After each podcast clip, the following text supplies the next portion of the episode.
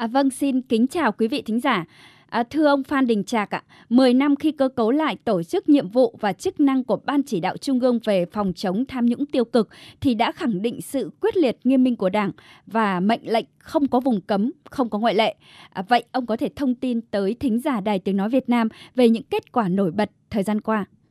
Sự quyết tâm quyết liệt của Ban chỉ đạo thể hiện ở sự kiên trì, kiên quyết, không ngừng, không nghỉ, không có vùng cấm, không có ngoại lệ, bất kể người đó là ai và không chịu sức ép của bất kỳ cá nhân tổ chức nào không trong sáng trong cái công tác đấu tranh phòng chống tham nhũng tiêu cực theo đúng chỉ đạo của đồng chí tổng bí thư trưởng ban chỉ đạo. Quyết tâm quyết liệt đấy nó thể hiện ở thời gian vừa qua chúng ta đã kiên quyết xử lý 170 cán bộ diện trung ương quản lý trong đó có 37 cán bộ cấp cao bị xử lý hình sự trong đó có cả ủy viên bộ chính trị, ủy viên ban bí thư, cả bộ trưởng, thứ trưởng, tướng lĩnh trong lực lượng vũ trang, cả cán bộ đương chức và cán bộ nghỉ hưu. Có thể nói, chưa bao giờ chúng ta xử lý nghiêm minh nhiều cán bộ cấp cao như vừa qua. Đồng chí tổng bí thư nguyễn phú trọng đã nhiều lần phát biểu, rất đau xót, nghẹn ngào khi bị xử lý kỷ luật đồng chí, đồng đội của mình.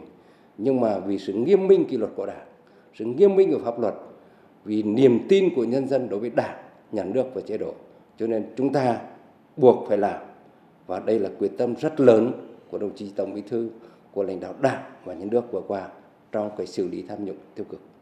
Dạ vâng, ờ, từ mệnh lệnh không có vùng cấm, không có ngoại lệ thì đến nay là trên dưới đồng lòng, dọc ngang thông suốt. À, theo ông đâu là nguyên nhân để đạt được những kết quả như vậy? Thứ nhất là sự chỉ đạo quyết liệt, sâu sát của Ban chỉ đạo Trung ương về phòng chống tham nhũng tiêu cực với quyết tâm chính trị rất cao của Đảng và Nhà nước. Thứ hai là sự gương mẫu nói đi đôi về làm và làm đi đôi về nói của đồng chí Tổng Bí thư, trưởng ban chỉ đạo và các đồng chí lãnh đạo Đảng, Nhà nước của người đứng đầu và lãnh đạo chủ chốt các cấp, các ngành. Thứ ba là sự nỗ lực cố gắng phối hợp nhịp nhàng, đồng bộ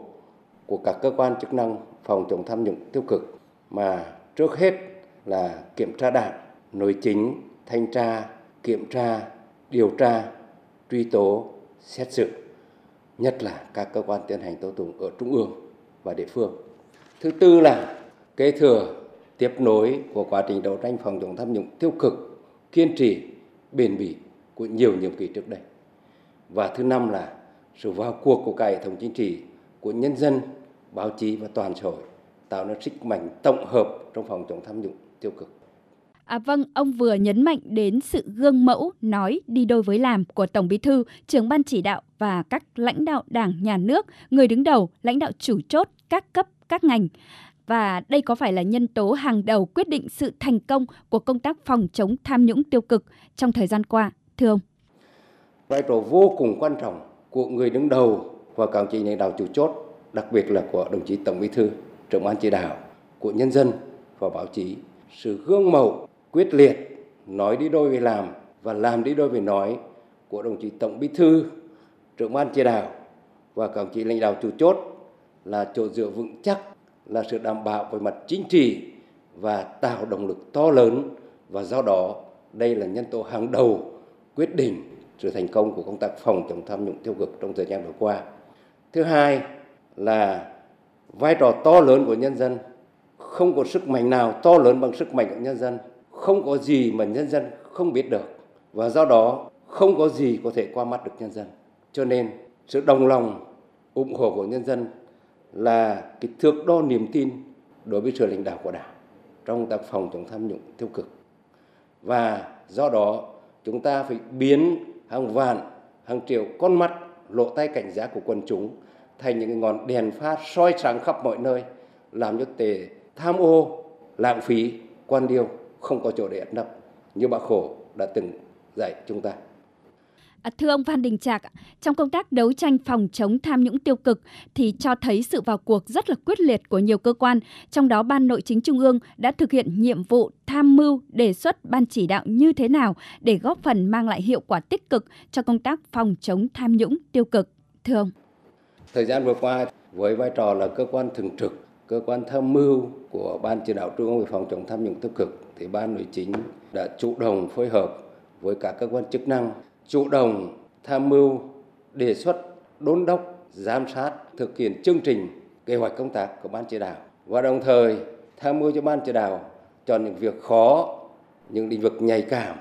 có nhiều vướng mắc và những lĩnh vực trọng tâm đột phá để tập trung chỉ đạo. Cái thứ hai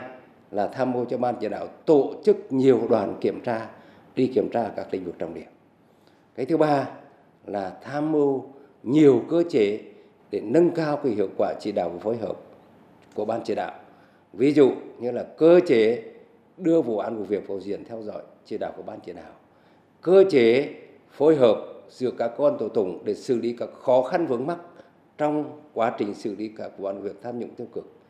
cơ chế chỉ đạo năm bước của ban chỉ đạo đối với các vụ án vụ việc tiêu cực tham nhũng nghiêm trọng phức tạp, có khó khăn vướng mắc và cơ chế phát hiện, xử lý tham nhũng tiêu cực trong hoạt động điều tra, truy tố, xét xử, thi hành án, kiểm tra, thanh tra, kiểm toán. Cái điểm nhấn thứ tư là chúng tôi đã chú trọng tổng kết thực tiễn,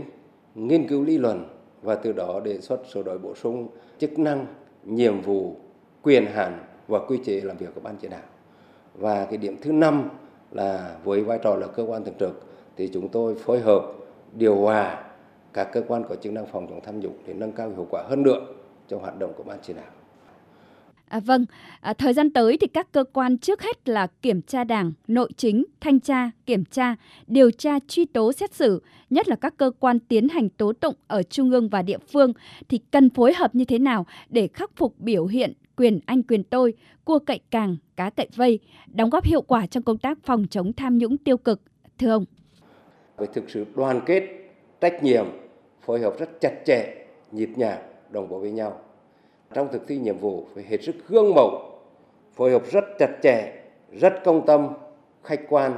có dũng khí, có bản lĩnh và đặc biệt là với động cơ rất trong sáng là đặt lợi ích quốc gia, dân tộc, lợi ích của nhân dân lên trên hết. Và thứ tư là khi có vấn đề còn có ý kiến khác nhau thì phải ngồi với nhau để bàn bạc, trao đổi, thảo luận trên tinh thần đồng chí anh em và trên cơ sở quy định của pháp luật và quy định của đảng tránh tình trạng là trồng đánh xuôi kèn thổi ngược quyền anh quyền tôi cua cậy càng cá cậy vây đây là tư tưởng chỉ đạo là quan niệm chỉ đạo cũng là phương châm hành động của sự phối hợp giữa ban nội chính với các cơ quan chức năng trong phòng chống tham nhũng tiêu cực trong thời gian tới. À, vâng, xin trân trọng cảm ơn ông.